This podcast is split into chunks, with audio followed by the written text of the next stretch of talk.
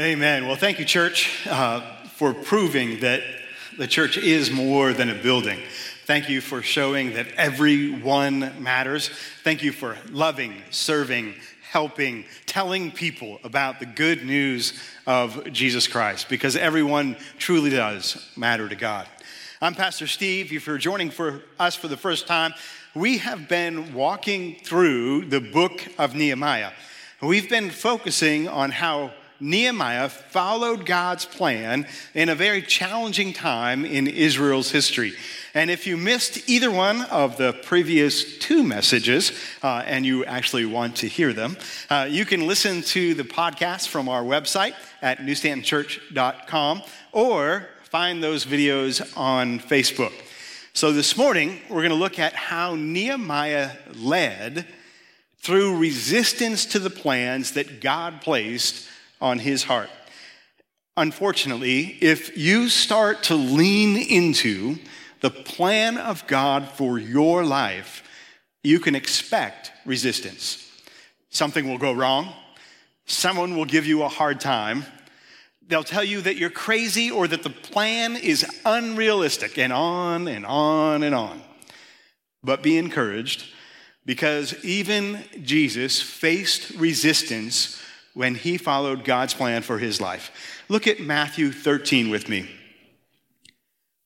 He returned to Nazareth, his hometown, where he taught there in the synagogue. Everyone was amazed and said, Where does he get this wisdom and the power to do miracles? Then they scoffed. He's just the carpenter's son. And we know Mary, his mother and his brothers, James, Joseph, Simon, and Judas. And his sisters live right here among us. Where did he learn all these things? And they were deeply offended and refused to believe in him. It's a shame, but sometimes the greatest resistance you will face comes from those who are closest to you. These folks knew Jesus. They knew his past, they knew his roots, they knew his family. They were so familiar with who they thought Jesus was, they refused to see him as more than just a carpenter. A rabbi? Are you kidding me? A prophet? You must be joking.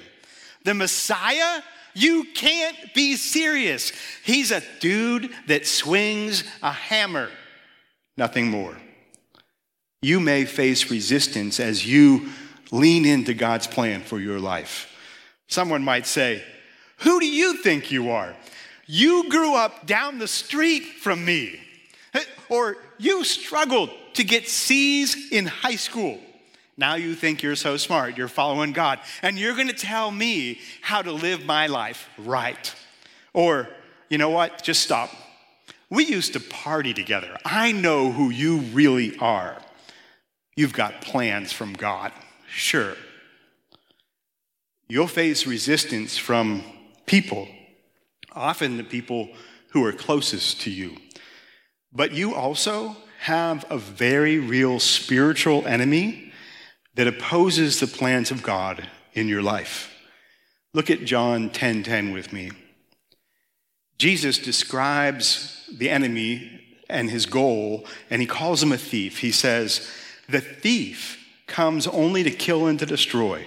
That's right, God doesn't like, uh, the enemy doesn't like God's plan in your life. I have come that they may have life and have it to the full. But God's plans for you are good. The enemy doesn't like them, but God's plans for you are good. Nehemiah's resistance came from a man by the name of Sanballat, a man by the name of Tobiah, and a man by the name of Geshem. And we'll get to that more in a moment. But first, uh, in case you're joining us for the first time, let me kind of bring you up to speed with where we are at in the book of Nehemiah. And Nehemiah, an Israelite, found out that his people were struggling to reestablish themselves in Jerusalem, which was 764 and a half miles from where he was at, serving as the cupbearer to the king of Persia. But when he heard the news, he wept and he prayed and he decided to act and follow God's plan. He prayed for four months and then he presented an action plan to the king. God's favor was on Nehemiah, and it pleased the king to send Nehemiah to rebuild the walls around Jerusalem. When Nehemiah arrived in Jerusalem, he shared God's plan and he told the people how clearly God's hand was in this work, and they excitedly started the good work together. That's a, a quick summary of where, where we're at.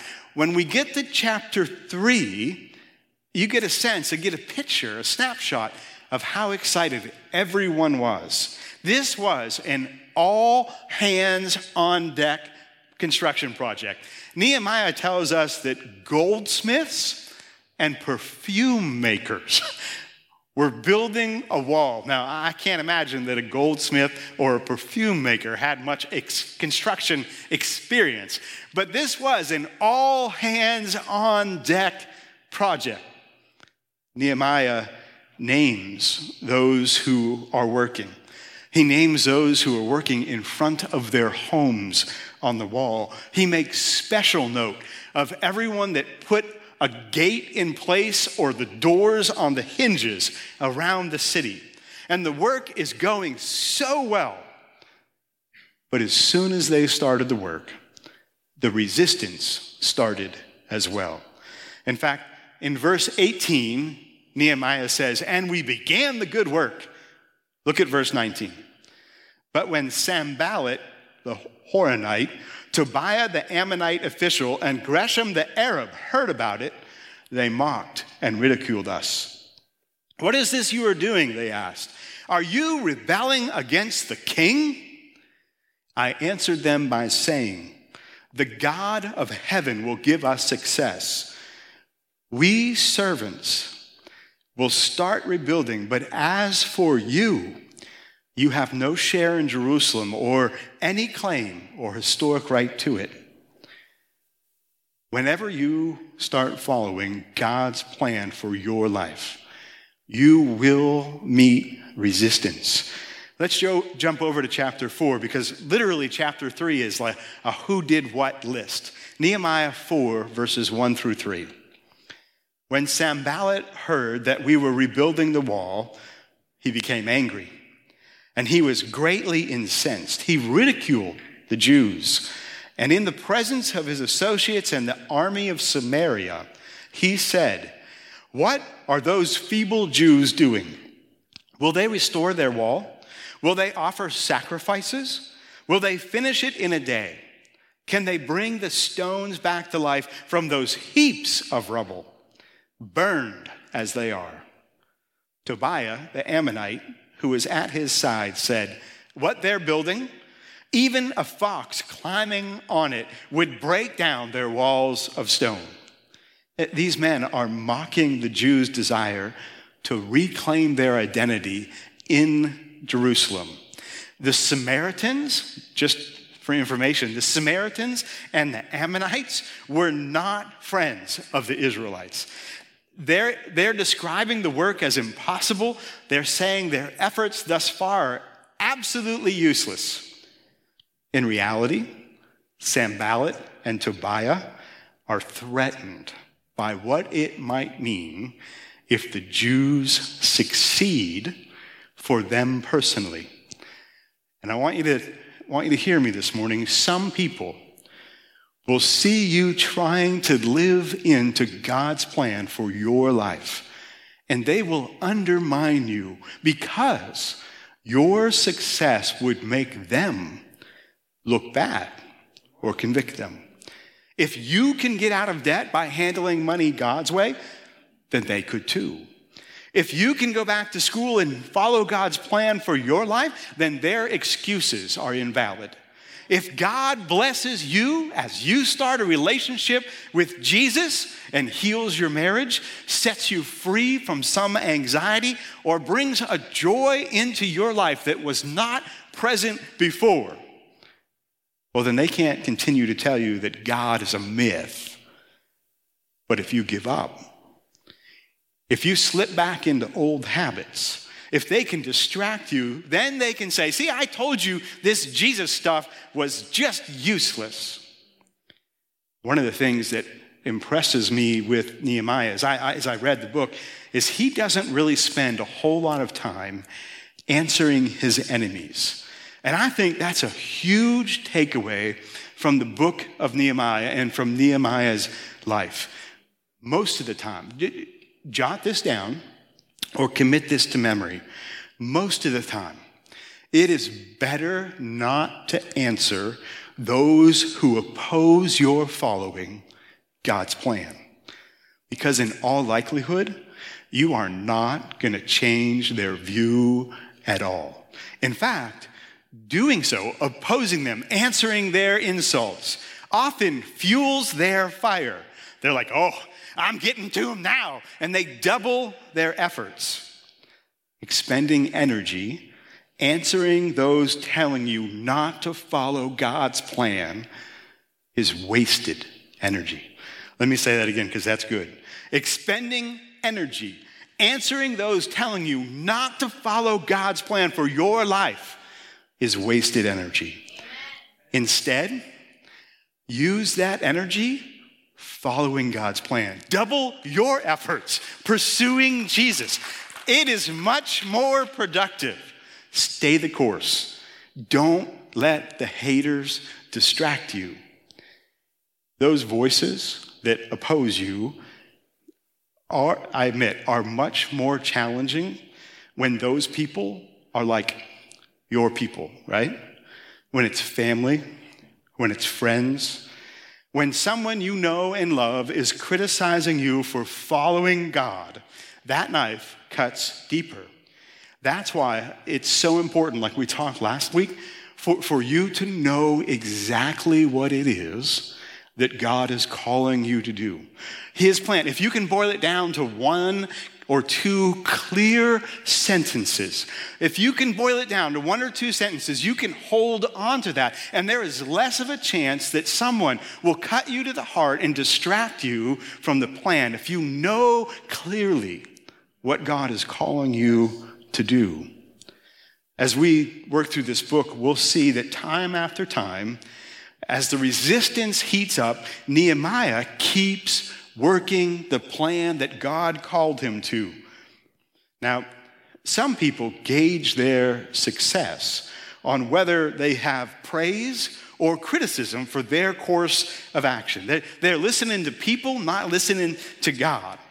When I first started ministry, it was so hard for me to see attendance go like up and down. And when attendance would go down, when, when church attendance was down, or not as many youth would come to youth group, like I would deal with anxiety. And, and I took criticism really, really personally. I lost way too much sleep worrying what other people thought. Maybe some of you know exactly what I'm talking about. On the live stream, you can say, Amen, like I, I'm there with you. Over the years, I have learned you cannot let praise, go to your head or criticism go to your heart. If you faithfully follow God's plan for your life, His favor will be on you. All you have to do, resistance or not, is stay the course and follow His plan. At, at 49 years old now, His approval and His favor is all that I seek. And it's a good thing because, like, I'm preaching to the praise team and an empty room. but it doesn't matter because God's plan is for us to follow and seek Jesus together, live stream camera or not.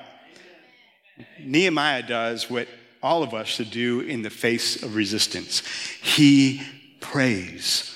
And this is his prayer. Look at Nehemiah 4 4 through 9. Hear us, our God, for we are despised turn their insults back on their own heads. Give them over as plunder in the land of captivity. Do not cover up their guilt or blot out their sin from your sight, for they have thrown insults in the face of the builders. So we rebuilt the wall till it till all of it reached half its height, which is about 20 feet, by the way. For the people worked with all their heart. But when Sanballat, Tobiah, and the Arabs, the Ammonites, and the people of Ashdod heard that the repairs to Jerusalem's wall had gone on ahead, that the gaps were being closed, they were very angry. And they plotted together to come and fight against Jerusalem and stir up trouble against it. But we prayed to our God and posted a guard day and night to meet this threat. I love that Nehemiah and all the people, they prayed, they sought God, and they kept working until half the wall was completed. But you know what? They didn't get distracted. They just kept at the work. There, there wasn't time for them to get distracted. Remember, Nehemiah had set a date. He told the king, like, I'll be back to be your cupbearer at this date. I can't get sidetracked by distractions. I love Nehemiah's leadership because Nehemiah was two things. He was deeply spiritual, but he was also extremely practical. He prayed and he kept working, but he also posted a guard. It was almost like Nehemiah was saying to the resistance, You want to fight? It, well, we'll be ready for a fight then. But we're not going to stop praying and we're not going to stop working because that's God's plan. Nehemiah uh, exemplifies this phrase pray like everything depends on God and work like everything depends on you. Man, that will preach. We need God to guide us every step of the way as we follow his lead. But we also need God to show up for, for our protection, but we also need to be practical in how we respond to the leading of God.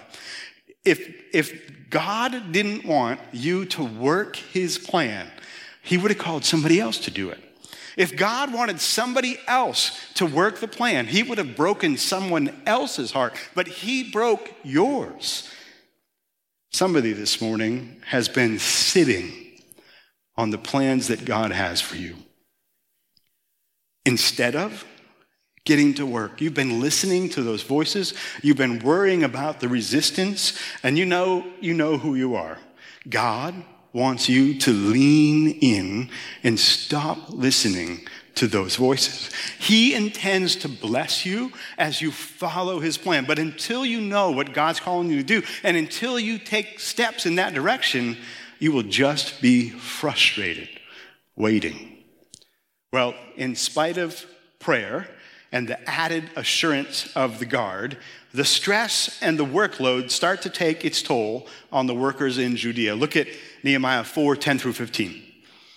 Meanwhile, the people in Judah said, The strength of the laborers is giving out, and there is so much rubble that we cannot rebuild the wall. They're getting overwhelmed. Also, our enemies said, Before they know it or see us, we will be right there among them, and we will kill them and put an end to the work. Then the Jews who lived near them came and told us 10 times over Whenever you turn, wherever you turn, they will attack us. Therefore, I stationed some people,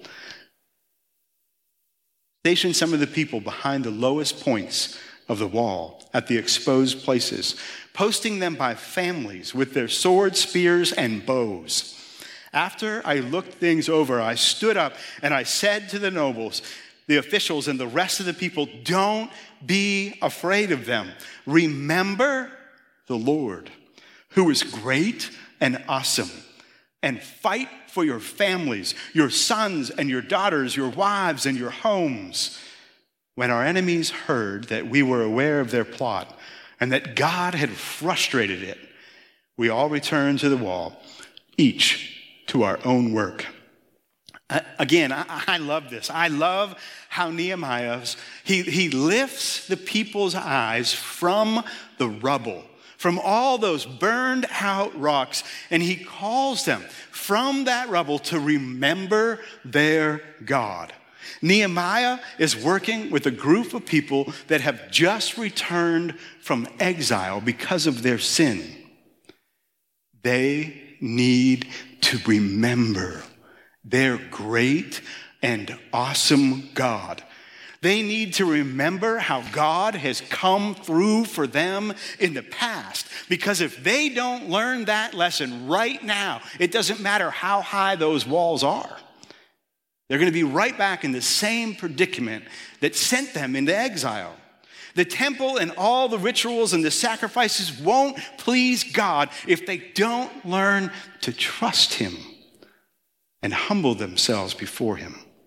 Look at Psalm 51. David says this beautifully Open my lips, Lord, and my mouth will declare your praise.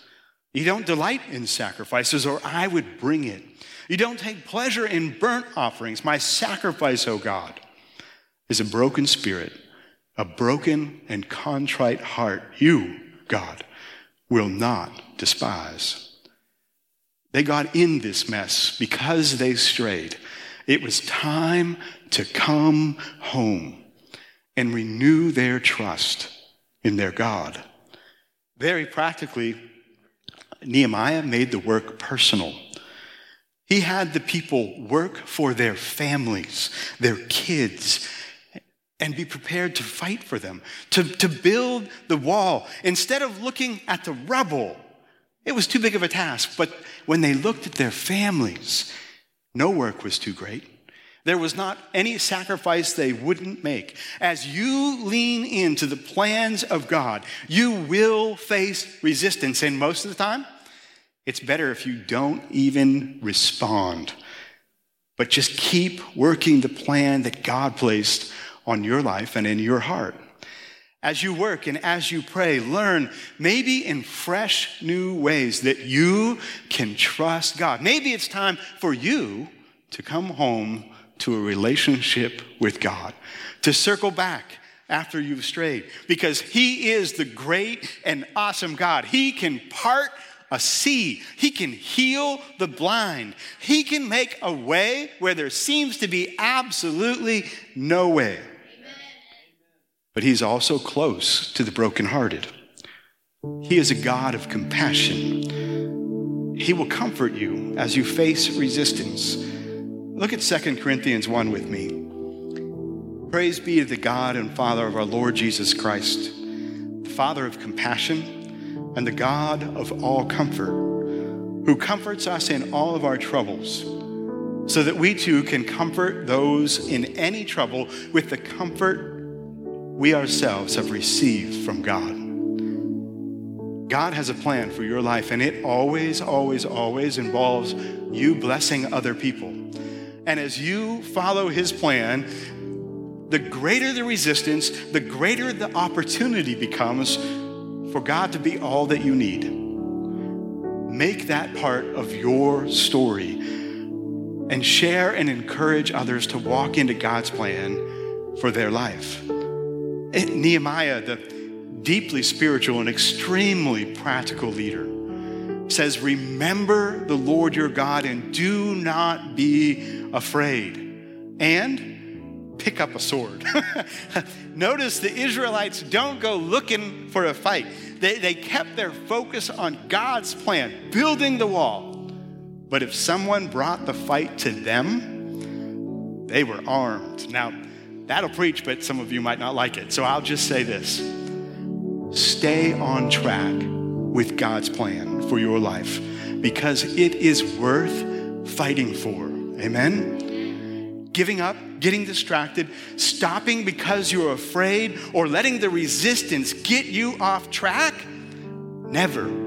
Don't give up. Remember the Lord your God. So the question is what is it? What is God calling you to lean into this morning? I, I, actually want you to take a step of faith this morning and on the live stream feed, post it, name it. Name, whether it's a, a sentence or, or two, name what God is calling you to live into. Name his good plans for you this morning. Maybe it's getting out of debt, or maybe it's restoring a relationship, or maybe He's calling you to start some kind of a ministry or uh, adopt or foster a child see a loved one through an illness. I don't know what it is, but, but post it. Put it down in writing for everyone to see. Forget the naysayers and the voices of doubt, even in your own head. It's too hard. Who do you think you are? No. Write it down. God has plans for you. My guess is you share those plans, you will be an encouragement to someone else who has been hesitant to walk into God's plans for them. So let's pray this morning. God, I want to give you thanks for your people and for the plans that you have for us. And God, I know even now somebody's typing something that they have never told anyone before. And it scares them to death to actually put it in writing. But God, you are the great and mighty God. You you, you healed the blind, you restored the sight of those who couldn't see, you made the lame walk, you raised the dead. There's nothing that's impossible for you. So, God, we're going to walk into the plans that you have for us, believing, God, that you can accomplish even more than we ever thought possible. Trusting you because you love us enough to send your son. So, God, we rest in you and we'll work and stay at the plan in Jesus' name.